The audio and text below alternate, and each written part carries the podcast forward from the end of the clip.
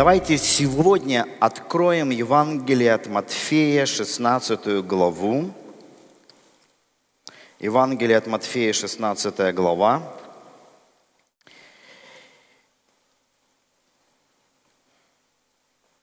Вот вы знаете, хотя мы в четверг уделяем собрание изучению Библии,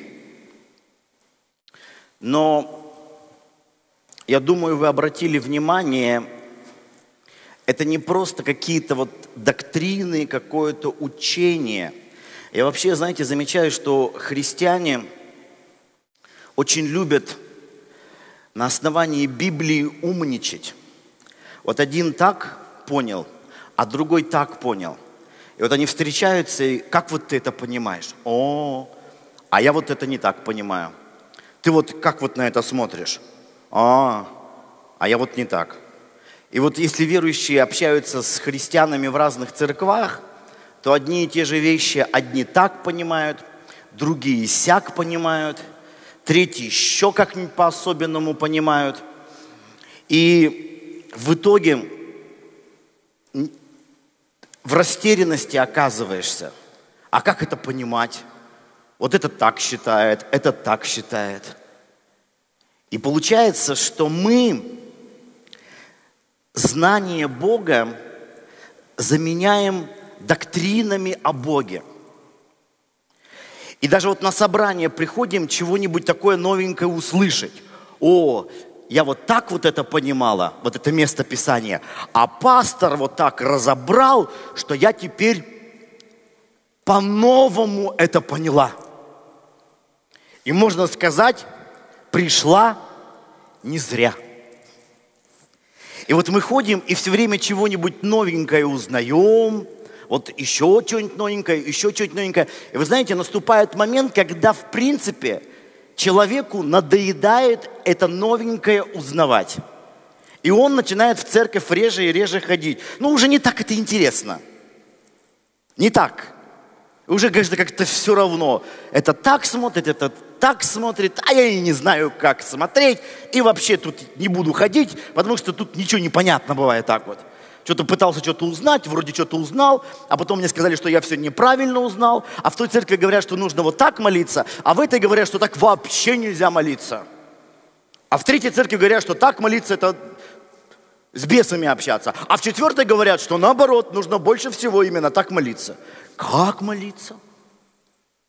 А вот Бог такой, а вот эту книжку я прочитал, что Бог вот не совсем такой. А этот человек говорит, что страх Божий это вот это, а в той книжке написано, что страх Божий это вообще не это, это вообще другое. Чего такое страх Божий? Какой Господь? Как правильно это там стихи из Библии понимать? И вот ходят люди, и в итоге вот вроде бы знаний у них много разных, но вот так, чтобы сказать, что Бог был ближе, вот так не скажешь. Я помню, в одной церкви был, и мы общались с пастором, и пастор спросил, говорит, Виктор, говорит, так интересно, вот ты вот это рассказываешь, я никогда таких вещей не слышал, ты где это вычитал? Он меня спросил. Я ему говорю, знаешь, я, это учение у меня родилось из личного изучения Библии, и из личного духовного переживания Бога. И он, когда услышал личное духовное переживание, он так, опа, в смысле? Это как-то странно звучит. Лич... А не доведет ли тебя личное переживание Бога куда-нибудь вот в опасную, в опасное состояние, брат? То есть, понимаете, вот если мы какое-то знание узнали, и это знание еще вот этот сказал, и этот написал, и тот подтвердил, все нормально. А когда идет речь о личном переживании Бога, как-то вот, э, даже с некоторыми говорили, они говорят, ой, Виктор, вот мы не смогли поехать на э, неделю тишины, а вот э, когда у нас будет, вот тогда, вот не знаю, ехать нет. А я говорю, почему? Ну, а зачем? Потому что вот послушать семинар, там какое-нибудь толкование, послание к римлянам, это понятно зачем. А вот так Бога искать, ну это зачем? Вот это что даст? Просто пребывание в Его присутствии. Просто осознание его, в смысле осознания. Мы там Библию будем изучать? Нет. Но изучались уже. Надо его искать в конце концов, его. И тут, знаешь, вот как бы некоторые верующие, которые давно уже ходят в церковь, они как дословно в ступор впадают, потому что, вы знаете, вот Слово Божье, вот Тут даже мне недавно в интернете проповедь смотрели, говорит, Виктор говорит, я, говорит, вообще не понимаю, говорит, такая проповедь хорошая, но почему ты читаешь Библию с каких-то листочков, а не из святой книги? Так мне написали. То есть как бы вот здесь написанные стихи из Библии, это не так сильно свято, если это в книжке. Там же святые страницы, а это просто бумажные какие-то у меня. Я говорю, написал, а я написал в ответ, главное, чтобы в сердце было слово. А уж с чего ты читаешь, не так и важно. Вот. Так вот, драгоценная э, Библия, она как, как компас, что ли, она показывает направление нам. Но сам компас является ли гарантией того, что ты отправился в поход? А? Нет? Ты можешь взять компас – смотреть на стрелку, на всякие эти штучки и никуда не идти. Духовная жизнь – это жизнь. Библия показывает нам направление, и мы можем сверяться, правильно ли мы пошли, не ушли ли куда в сторону. Но сам компас еще не значит, что ты куда-то движешься. Можно читать, читать, смотреть на стрелку, но личного переживания Бога не иметь. Поэтому ты читаешь в Библии, там одному Бог явился в огненном, в виде огненного куста. Вообще интересно, да? А пророку вообще там огонь, и кони там, и глаза, и колеса. Это вообще удивительно. Третьему э, Бог явился, когда он шел в Дамаск. Так, свет – голос, он упал. О, интересно. И вот ты читаешь, одному так явился, другому так явился, третьему так явился. Все изучил, как кому Бог явился. Последний вопрос. А тебе? А тебе? Или это такие люди особенные? Бог им явился, а наша цель изучить, как кому явился. И этого достаточно. Я вот вам скажу, мне недостаточно. Мне недостаточно. Поэтому, когда я даю эти учения, и в том числе сегодня, это не для того, чтобы вот что-то еще новенькое сказать. Я вам хочу сказать, что это, это может стать реальностью вашей жизни, а может не стать.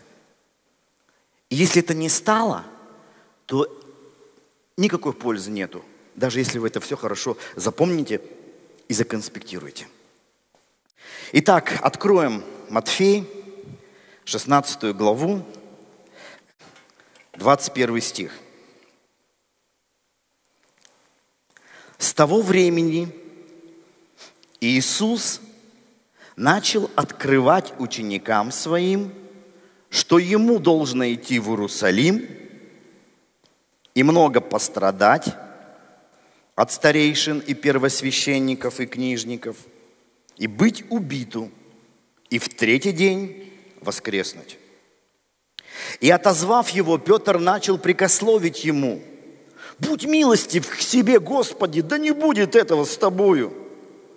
Он же, обратившись, сказал Петру, «Отойди от меня, сатана, ты мне соблазн, Потому что думаешь не о том, что Божье, но что человеческое. Тогда Иисус сказал ученикам своим, если кто хочет идти за мною, отвергни себя и возьми крест свой и следуй за мною. Ибо кто хочет душу свою сберечь, тот потеряет ее, а кто потеряет душу свою ради меня – тот обретет ее. Какая польза человеку, если он приобретет весь мир, а душе своей повредит? Или какой выкуп даст человек за душу свою? Вот Иисус поворачивается к людям и спрашивает, если кто хочет идти за мной, здесь есть люди, которые хотят идти за Иисусом, да? Вот смотри, если ты хочешь идти за Иисусом, Иисус говорит, хочешь идти, есть два условия. Что-то нужно с собой взять, а что-то нужно оставить. Если кто хочет идти за мной, первое, отвергни себя. То есть, если ты хочешь идти за Иисусом и берешь себя, там дословно в греческом стоит и э, отвергни, то есть от, э, себя самого. То есть, если ты взял себя самого, не сможешь. Себя самого ты должен оставить. А крест – ты должен взять. Я специально попросил, вот можно мне, Саш, крест подай. Вот мы на Пасху на спектакль э, делали постановку, и вот использовали крест.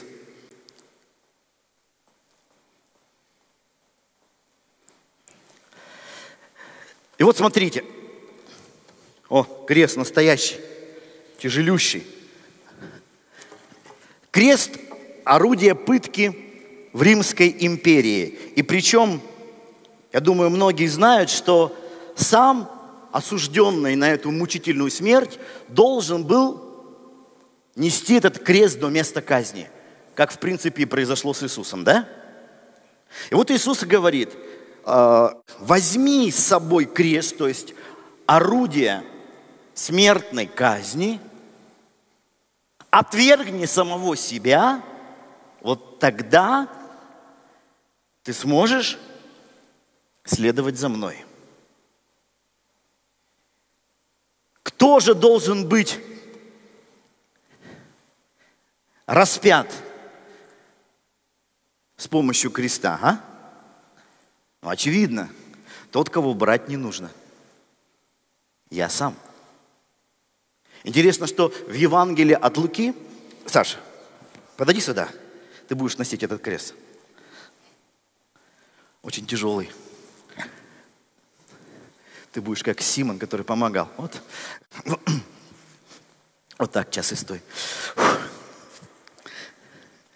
Вот смотрите, в Евангелии от Луки говорится, кто не берет, там еще такое есть добавка, у, у Матфея нет, у Луки есть, каждый день крест свой. То есть мы должны ежедневно брать крест – и оставлять себя самого. Спасибо. Знаешь, положи его здесь на сцену, потом я тебя еще приглашу. И вот я не так давно читал это место священного писания, и Бог мне показал, что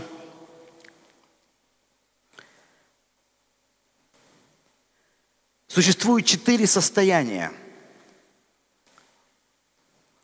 в котором находится каждый из нас. То есть каждый из нас, тот, кто здесь находится, тот, кто смотрит это онлайн, находится в каком-то из четырех состояний. Я вот специально попросил, чтобы мне сделали такую платформу, и мне должны были подать стул.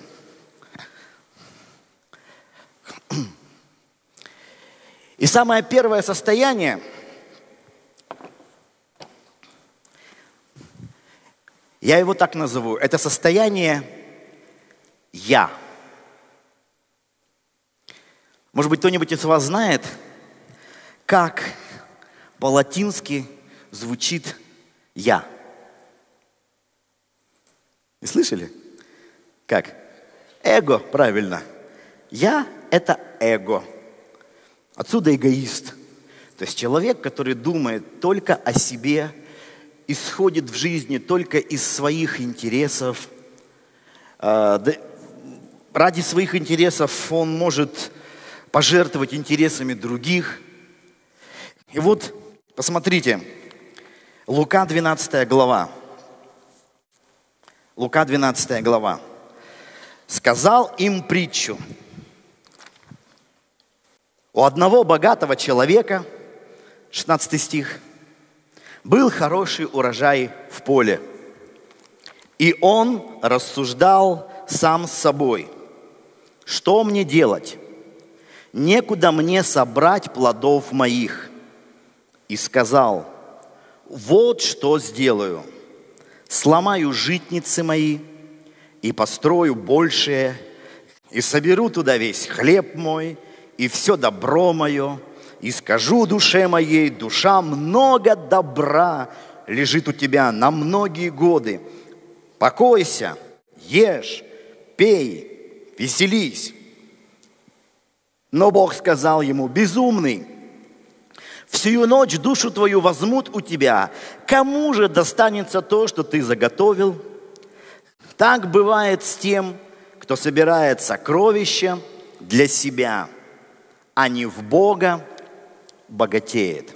Вот вы знаете, такое чувство, мы, когда рождаемся, нас вот словно изначально ставят на какую-то отметку, вот, где написано «старт», и говорят, все, ты родился, старт дан, беги. И мы начинаем бежать. И мы начинаем бежать. И говорят, ты бежишь не один, там с тобой другие бегут. Если хочешь, чтобы тебя заметили, беги быстрее давай, опережай своих соперников, там, давай, достигай, лучше учись, будь целеустремленный, не отступ... Вроде бы такие хорошие вещи, но все это построено на том, чтобы ты там хоть на пол корпуса обогнал, опередил, первым пересек там очередную какую-то черту э, и дальше опять побежал. И вот мы все бежим, мы все стремимся, чтобы ну, как можно получить там больше, лучше, как-то обустроиться в этой жизни, состояться, реализоваться, стать кем-то. Ну, вроде бы все хорошие такие вещи. Нормальные вещи. И вот мы бежим, и вот мы бежим. Ой, столько много у меня всего. Даже житниц не хватает, ничего, еще больше построю житницы. И вот смотришь уже, вау, и жизнь удалась, и имение хорошее, и обогатился. А Бог говорит, дорогой, вот ты много богатств набрал, только мной ты не разбогател, а так молодец. Но только проблема, что в эту ночь твою душу заберут. И кому? Твое богатство несметное. И что будет с этим всем?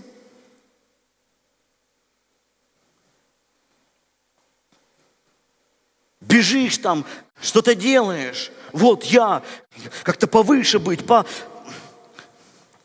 поважнее выглядеть, посостоятельнее, побогаче, стать, достичь, получить, чтобы все видели. Вот молодец. Он большой молодец. Очень большой молодец. Вот хороший такой, хороший.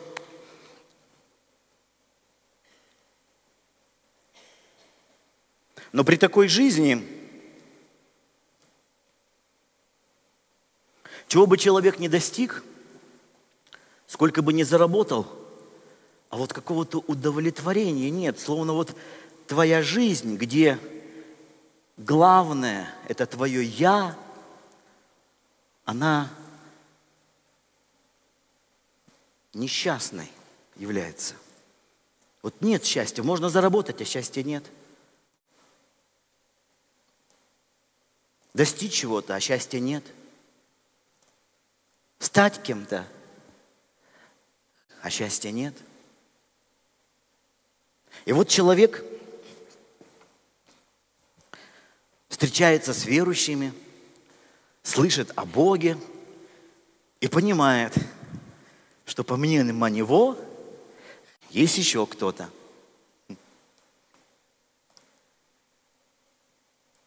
И можно мне еще кого-то, Саша?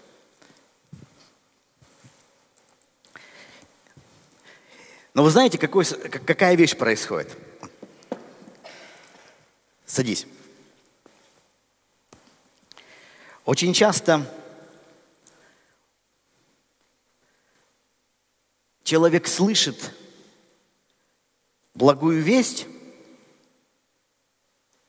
и ему говорят, вот ты молодец, такой хороший, столько всего достиг, но тебе Бог нужен. Куда ты без Бога? Он говорит, а зачем мне Бог? Он говорит, как зачем? Вот ты тут живешь и умрешь, а если с Богом, ты будешь жить вечно. А, и Бог, Он твой Эль-Шадай, Он тебя будет благословлять, Он тебя будет обеспечивать, Он будет тебя защищать, и потом после смерти возьмет тебя на небо. Хочешь? А кто не хочет? И получается, смотрите, в твоей жизни возникает Господь. И вот эта картина номер два. Но, если раньше было я, мое эго, то теперь я и Господь. Мы с Господом. Мы, мы вместе с Господом. Вот. А, и теперь Бог мне помогает. И какой бы я ни был умный и талантливый, но многое у меня не получается. Хочу одного, а вот не выходит. А у меня теперь Господь есть, который, ну, понятно, что одна голова хорошо, две лучше. Вот вдвоем мы сможем больше достичь. К тому же в Библии написано, что Он много может помогать. Вот. И в жизни человека появляется Господь, ему хорошо, с Богом ему еще лучше, потому что Бог его еще на небо возьмет и еще благословит его. И много-много, много в жизни сделает. И вот интересно, что смотрите, когда Иисус обращается вот к фарисеям, посмотрите, Матфея 23 глава, 5 стих.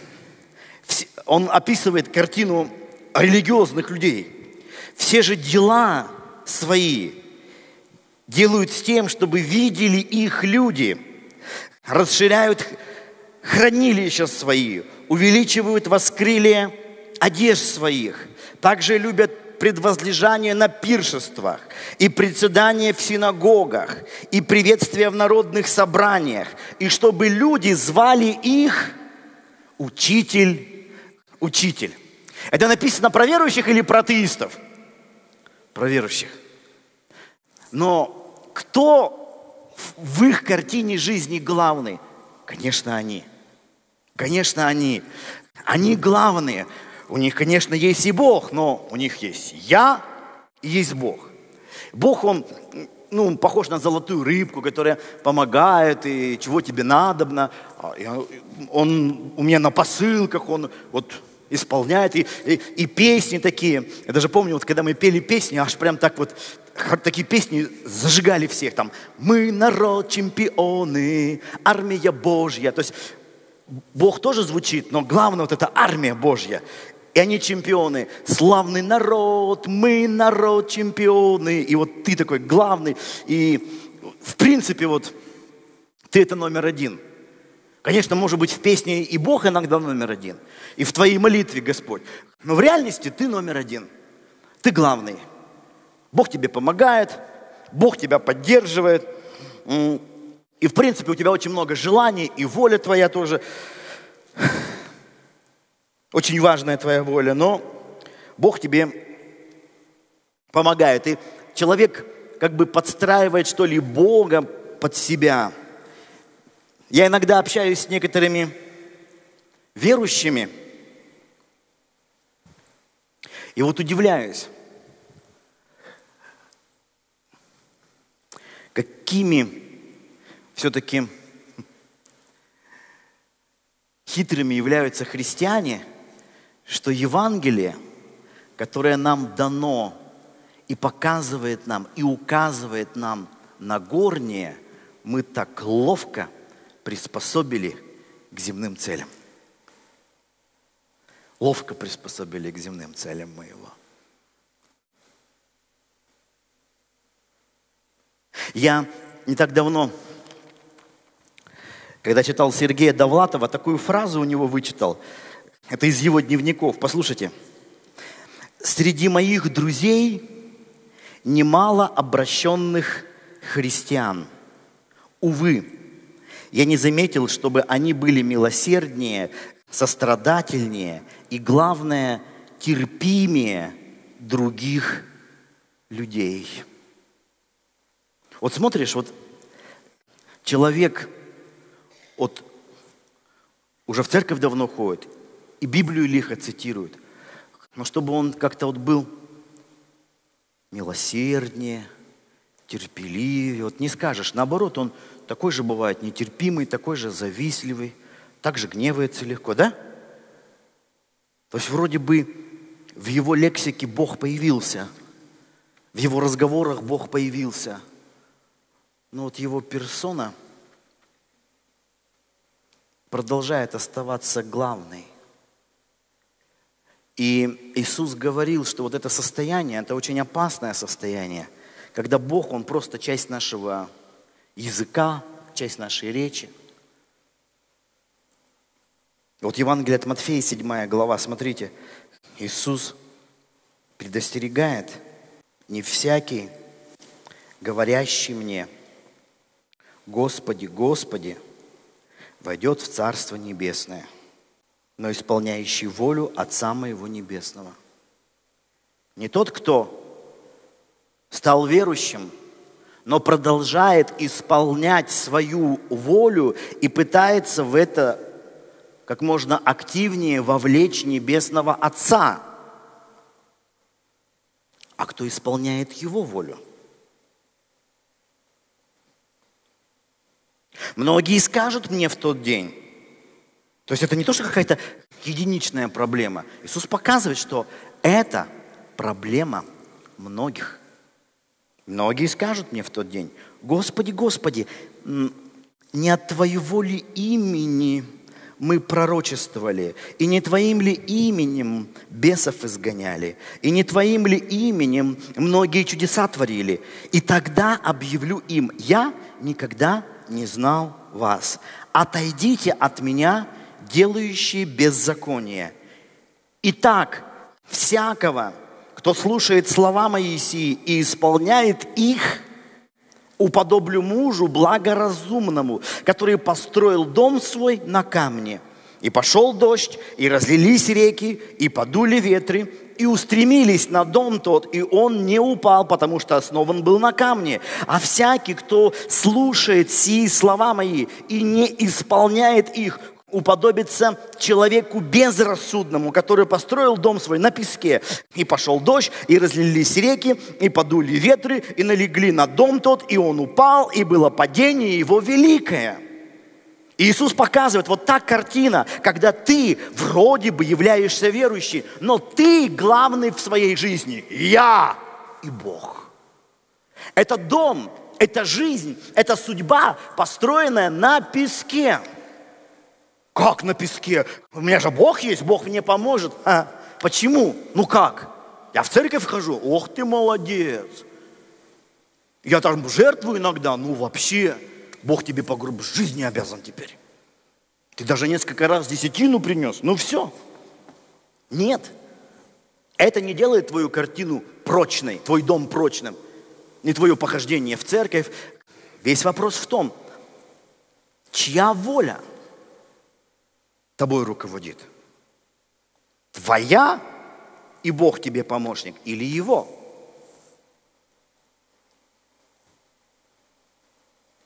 Понимаете, Библия книга большая, там столько много всяких стихов, да и переводов куча, что можно понадергать разных из Библии вот стихов, понадергать, понадергать, понадергать разных стихов. Как тебе удобно. Приспособить их опять под себя, под свою волю. И вроде бы верующий, и вроде бы даже Библию цитируешь. Но эгоист. Эго на троне твоей жизни.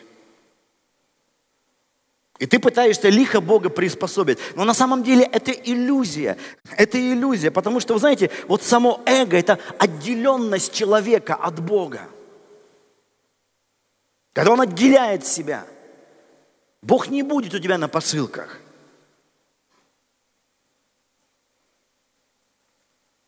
Поэтому ты можешь много там чего знать, и там, кроме одного. Иисус сказал, отойдите, я никогда не знал вас.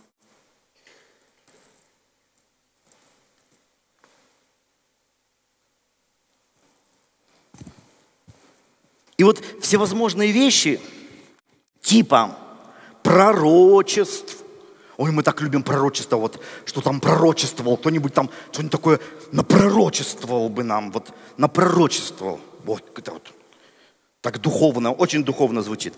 О, бесов изгонять, это вообще, это, так мы любим, чтобы бесов изгонять всех, всех бесов изгонять. Очень, очень духовно звучит. Именем Божьим чудеса творить, но это вообще – вот в эту картину жизни все это отлично вписывается. Все это отлично вписывается.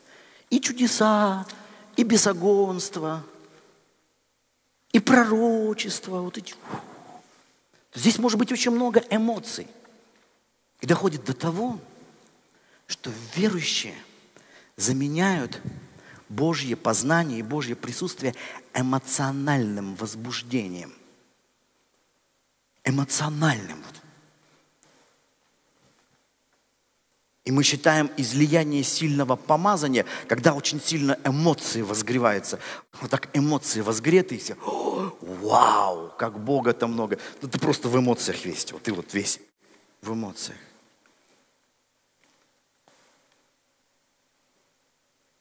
А потом смотрим, бабах, падение, бабах, еще одно падение, бабах, еще одно падение. Вау! И этот помазанник, и тот помазанник, и про того вскрылось. О, куда церковь катится? Что такое?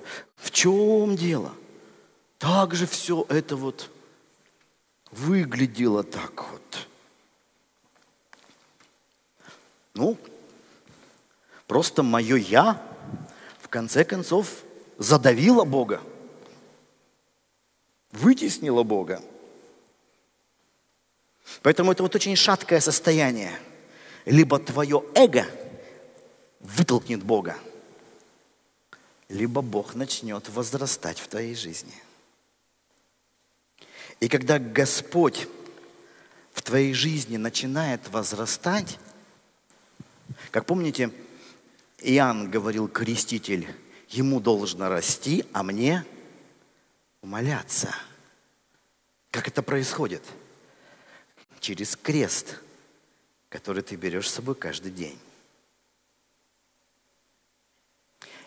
И вот когда Бог возрастает, а ты, твое я, твое эго умоляется, приходит третья картина. Садись наверх. И вот третья картина, когда Вторая картина была «Я и Бог». Картина номер три – Бог и я. Бог уже выше, но я тут все еще сижу.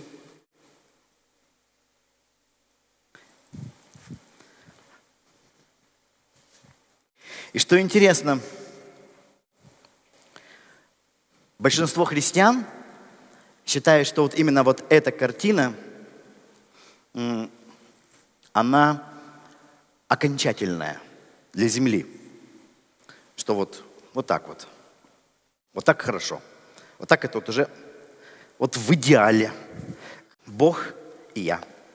Причем вы знаете, что интересно, Библия описывает разных людей, жизни, судьбы, поступки разных людей, их взаимоотношения с Господом, но обратите внимание, частенько Библия не дает оценок.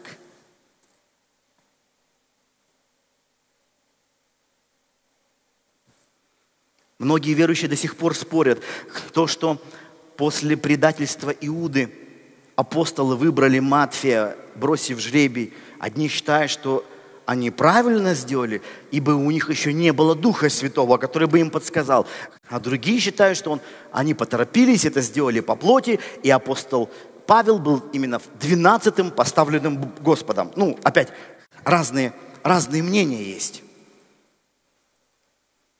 Есть вот разные примеры отношения. Вот, например, эм, когда, помним, Авраам испугался и свою жену выдал за свою сестру. Помните, да?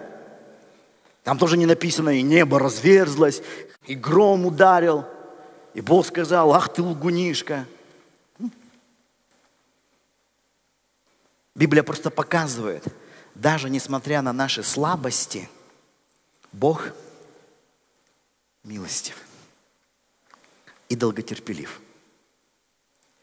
И вот вы знаете, я знаю, может быть, не, не все со мной согласятся, но когда вот мы читаем некоторые вещи в Библии, мы-то думаем, это все правильно, но это показывает лишь опыт этих людей, и это не всегда именно то, что должно быть в итоге. Вот, например, я скажу, я читаю некоторые псалмы, псалмы того же Давида. Ну, это показывает его опыт. Скажешь, ну это же Давид, ну что Давид? Давид, и мы знаем, мужа Версавии, Урию подставил под косвенное убийство, правда же? И вот, когда, знаете, когда вот, вот давайте откроем 22-й псалом. Вот вроде такой псалом, я знаю, у некоторых верующих прям любимый псалом, вот такой любимый псалом. Ну, вот смотрите, псалом Давида, первый стих. «Господь пастырь мой, я ни в чем не буду нуждаться». Вот смотрите, вроде бы, да, Господь, пастырь, все, все, но постоянное я – а я ничем не буду нуждаться.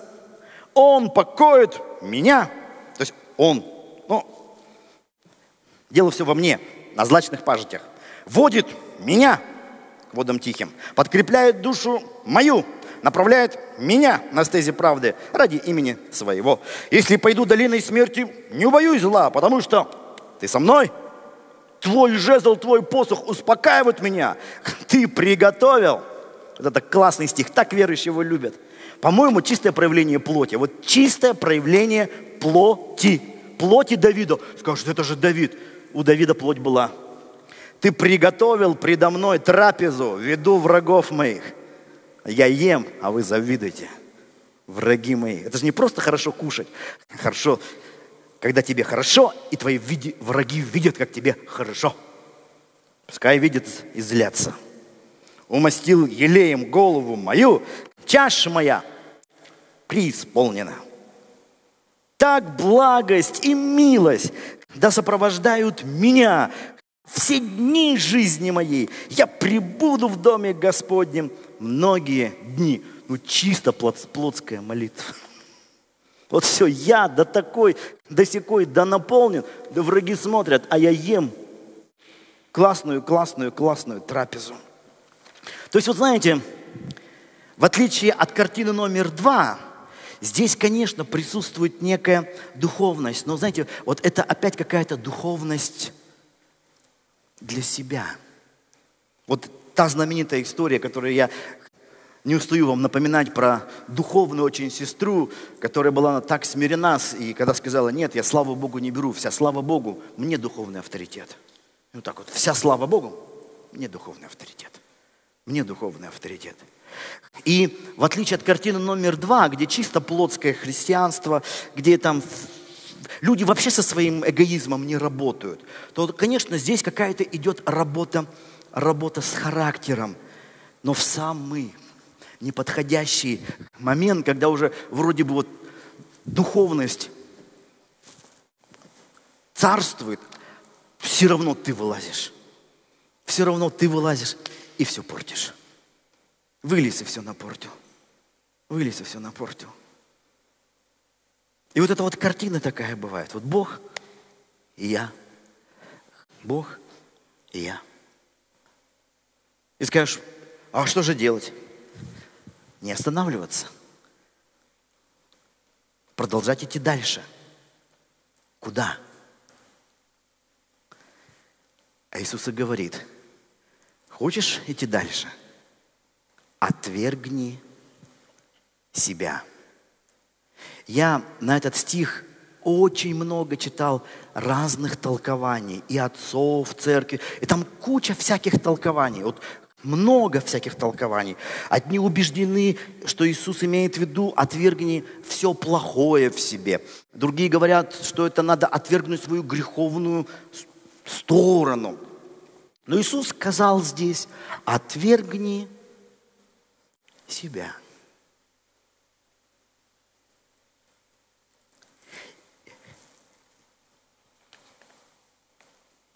И вот смотрите, послание к Галатам, вторая глава, 19 стих. Апостол Павел говорит – законом я умер для закона, чтобы жить для Бога. Я сораспялся Христу, и уже не я живу, но живет во мне Христос. А что ныне живу во плоти, то живу верою в Сына Божия, возлюбившего меня – и предавшего себя за меня. И здесь мы видим картина номер четыре. Картина жизни человека, когда уже не я живу, а живет во мне Христос. Я очень долгое время, когда читал этот стих, но понимаете, он... Вот сколько бы ты ни думал, это не вмещается в твой разум, потому что в тебя всегда возникает вопрос, подождите, подождите, подождите, а я? А я где?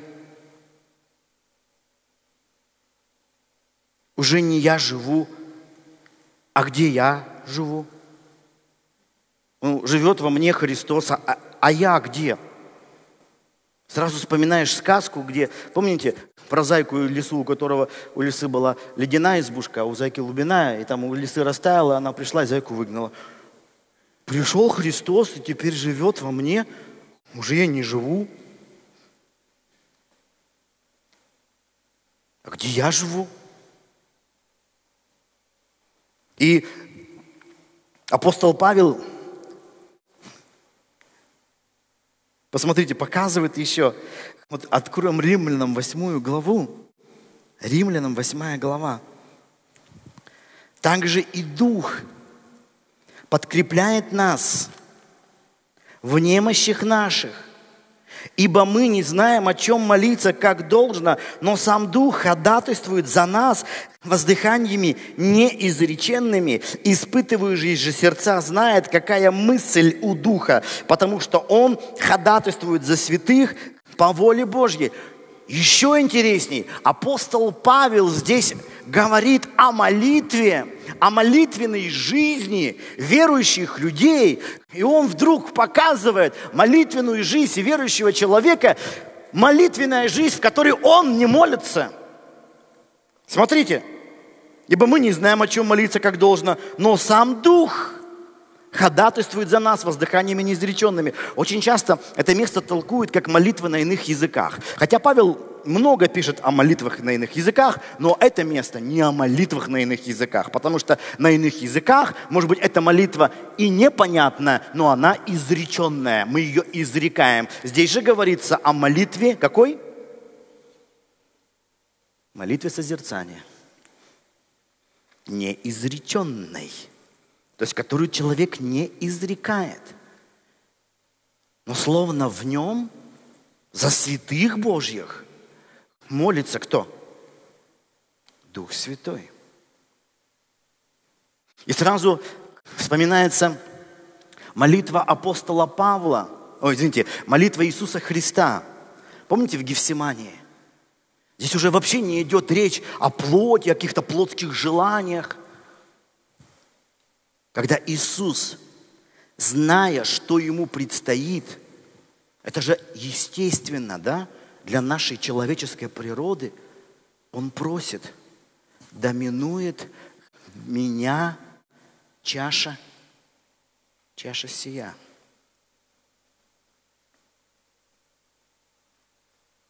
Мы знаем, что Иисус говорил часто – что дела, которые я творю, это не, не я творю, Отец творит через меня. Слова, которые вы слышите, это не мои слова, это слова от Отца. Но даже в его жизни показан пример, когда он будучи не только Сыном Божьим, но Сыном человеческим, Его человеческая воля вступает в конфликт с волей Отца. Доминует меня чаша сия. Там крест был перед ним. Там страдания, муки, кровь и смерть. И вот эта борьба в Гефсиманском саду. Но, впрочем, не как я хочу, но как ты. Как ты. И Слово Божье показывает нам, как человек, познавая Бога, он словно растворяется в Господе.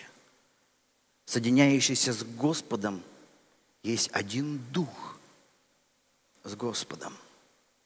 Некое удивительное единство, когда уже не я живу, но Христос. А ты где? А я во Христе, и Христос во мне. Поэтому в 17 главе, смотрите, Евангелие от Иоанна. Иисус молится о своих учениках, о верующих. Да будут все едино, 21 стих. Как ты, Отче, во мне, и я в тебе, так и они, да будут в нас едино. Да уверует мир, что ты послал меня – и славу, которую Ты дал мне, я дал им, да будут едино, как мы едино. Я в них, и Ты во мне. Да будут совершены воедино, и да познает мир, что Ты послал меня и возлюбил их, как возлюбил меня.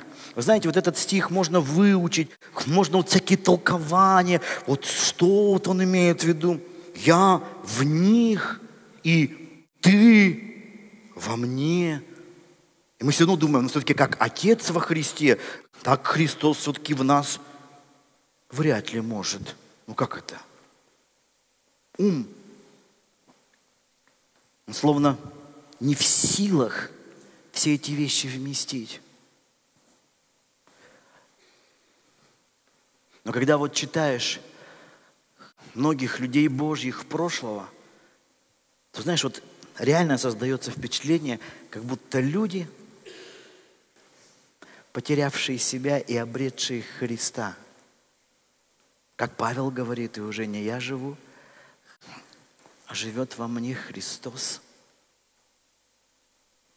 И молитва, как некое единение с Ним. Когда Иисус говорил, и Царство – Божье не придет приметным образом и не скажет, вот оно здесь или там, ибо вот Царство Божье внутри вас будет, да? Нет, внутри вас есть. И Иисус призвал нас с вами искать прежде всего это царство и правду его. И вот верующий часто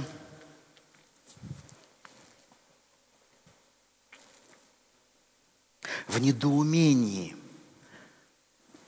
искать царство, которое в нас. Так, и вот мы начинаем молиться, и пастор сказал, что в этой молитве мы вообще должны в Боге раствориться. Вот сейчас найдем и растворимся. Ты садишься и начинаешь его искать внутри. А чего ты ищешь?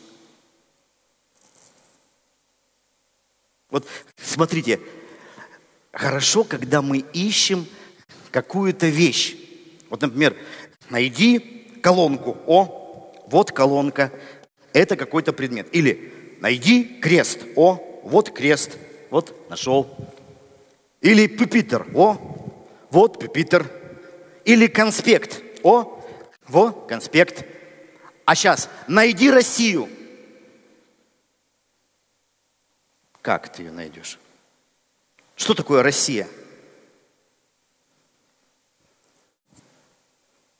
И люди пытаются, так, ну что такое Россия? Медведь, балалайка, березки, водка. Если эти вещи есть, нашел Россию. Или вот бывало так, что вот, вот вы там где-то в другой стране были, например, в Турции отдыхали и прилетели в Россию. Бывало так, да? И вот вы прилетели и нашли Россию. А как вы ее нашли? Ну как вот вы ее нашли? Вот заметьте, да, одно дело найти какой-то предмет, найти березку. А что такое Россия? Ну это какой-то вот... Вот найди здесь Россию. Это же в недоумение приводит, правда же? Вот найди здесь Россию. Так она вообще-то здесь. Везде. А?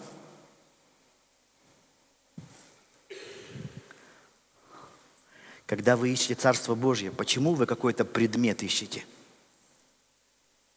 Мы ищем какой-нибудь слиток Божий или какой-нибудь вот, вот что-то бы, вот было бы понятно. А царство – это же не предмет, не березка, не вещь. Что это такое? Все. Это пространство. И в отличие от России, Царство Божье – это пространство.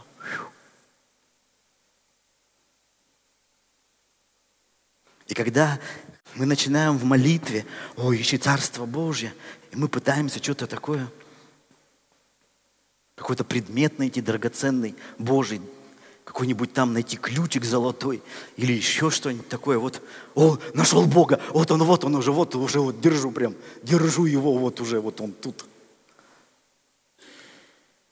И ты такого представляешь Бога такого, как вот, вот вроде бы мы давно уже ушли там от этих атеистических времен, когда представляем Бога вот такого, все в одежде, с бородой, на облаке, да, а все равно как-то вот, ну ждешь какого-то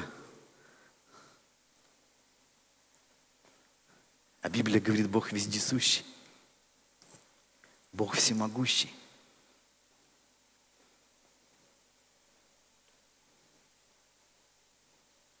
И когда приходит Он,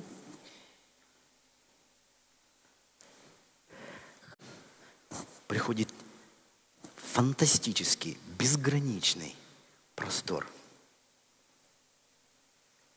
Не вещь, и не какой-то предмет. Простор.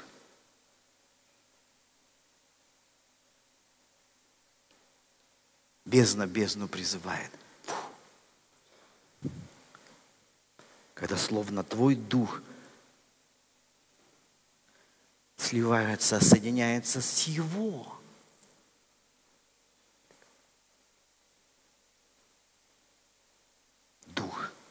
Дыхание, как ветер.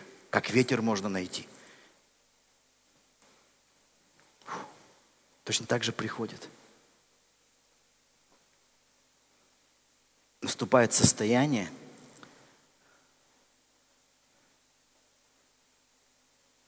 которое мы видим, Иисус говорил, я и Отец одно. Не, не то, что вместе там или заодно, одно. Павел говорит, уже не я живу, живет во мне Христос. Мое я слилось, соединилось с Ним.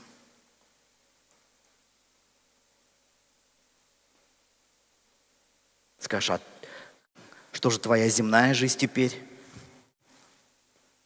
А он и говорит – а моя земная жизнь, жизнь в этой плоти, что ныне живу по плоти, то живу как верую в Сына Божьего, передавшего себя за меня. Это как Иисус, который умер и воскрес. Точно так же наше эго, оно умирает и воскресает. Многие думают, старое эго. Не -а. Новое творение во Христе Иисусе. А что такое новое творение?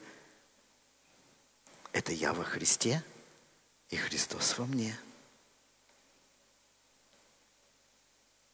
И сколько бы мы с вами об этом не говорили, никаких слов не будет достаточно. Потому что это не для разговоров. И даже мы видим в Евангелиях, в посланиях Павла, это упоминается, но это не для того, чтобы какую-то доктрину вот дать. Не нужна никакая доктрина об этом. Это для того, чтобы войти в это, наполниться этим, пребывать в этом.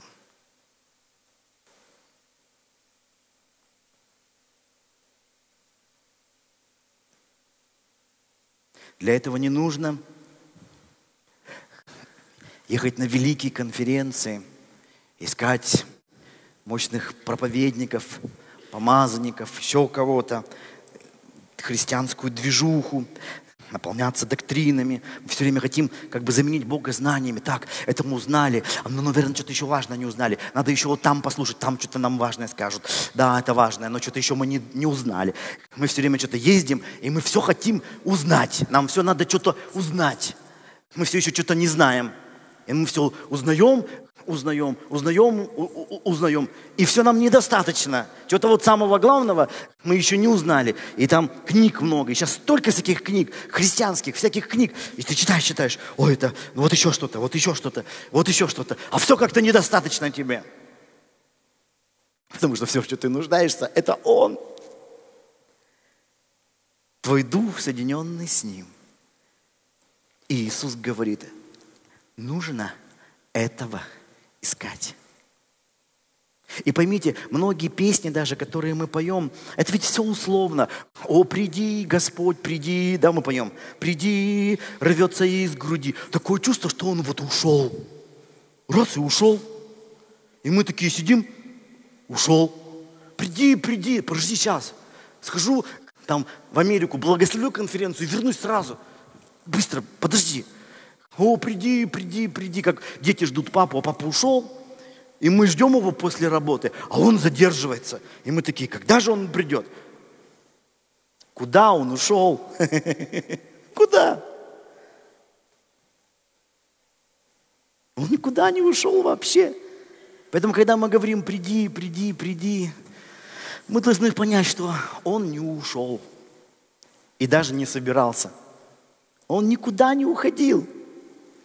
Скажешь, а где он? Да здесь он. И вся задача нашей духовной жизни, когда мы ищем Его Царство, где мы Его Царство? Подожди, подожди. Его Царство, Он везде. Но обнаружить ты его можешь внутри себя. И весь поиск настроить себя на его волну, настроить свое сердце, открыть вот это состояние номер четыре. Это состояние настоящей честности. Потому что вот если вы обратите внимание, мы все равно с вами, мы так любим играть. Мы любим играть. И мы даже порой из служения Бога ну, многие делаем вот такие какие-то игровые вещи. Вот мы как бы играем в это все. А вот тут вот всякая игра, она заканчивается. Предельной честности. Предельной честности. Потому что мы порой даже самыми близкими людьми откровенны но не до конца. Не до конца. Что-то мы даже от близких людей порой прячем. Так ведь? Что-то мы даже от близких людей скрываем. Бывает муж с женой, вроде бы жена много знает про мужа, больше всех знает про мужа, не все. Не все. Что-то мы друг от друга прячем. Мы очень любим детей наших. Ой, мы много открыты для детей. Но не до конца. Но не до конца. Что-то мы от них прячем.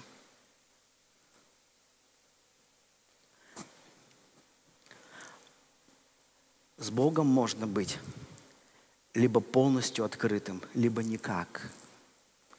От Него ничего не спрячешь. Он имеет дело с искренними людьми.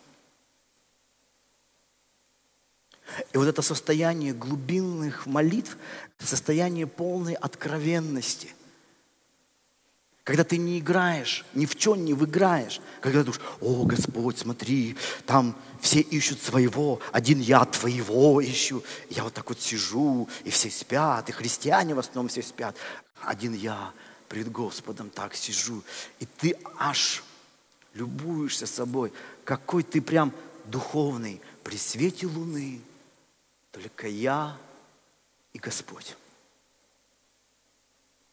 Как я рассказывал одну книгу про одного великого служителя Божьего, смотрел, и там полкниги фотографий, там на всякие стадионы, стадионы, там где-то он служит, с президентами общается, и там одна такая фотография, темная-темная, и он так стоит в углу, и там подпись «Только я и Господь». И вопрос только, кто его фотографировал. В этот интимный духовный момент.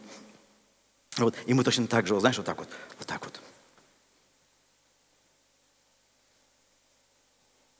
Господь.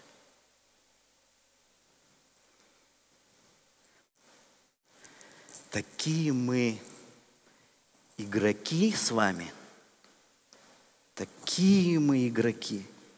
Мы и искренность играем, и любовь к Богу играем, так все, и смирение играем.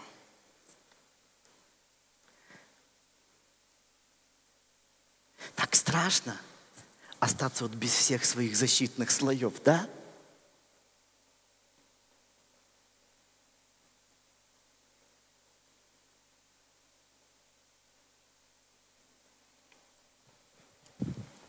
Поэтому вроде бы и с Богом быть хочется, и страшно.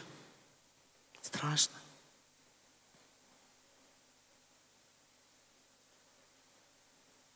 Но я вам скажу, что ничто меньше вот этого вас никогда не удовлетворит. Ничто меньше этого не удовлетворит.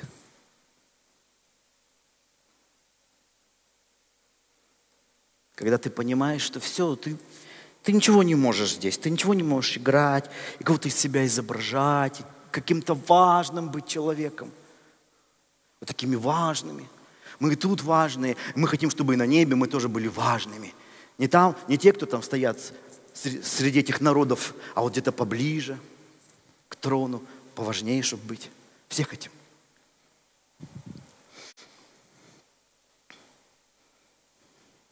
И Господь нас призывает в это.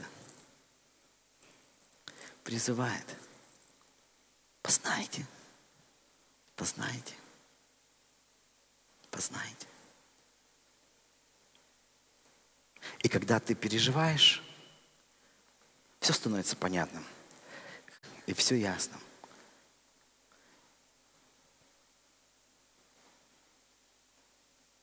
И твоя жизнь, она превращается жизнь веры. Вот не то, что жизнь веры, вот человек веры, муж веры, проповедник веры такой. Образы, имиджи. Не такая, совсем не такая. Вера. Когда ты просто доверяешь Ему, полагаешься на Него. Иисус есть путь, истина и жизнь. Раньше ты жил жизнь, а теперь жизнь живет тебя. Жизнь проживает тебя. Жизнь Божья проявляется, проявляется в тебе. Hey.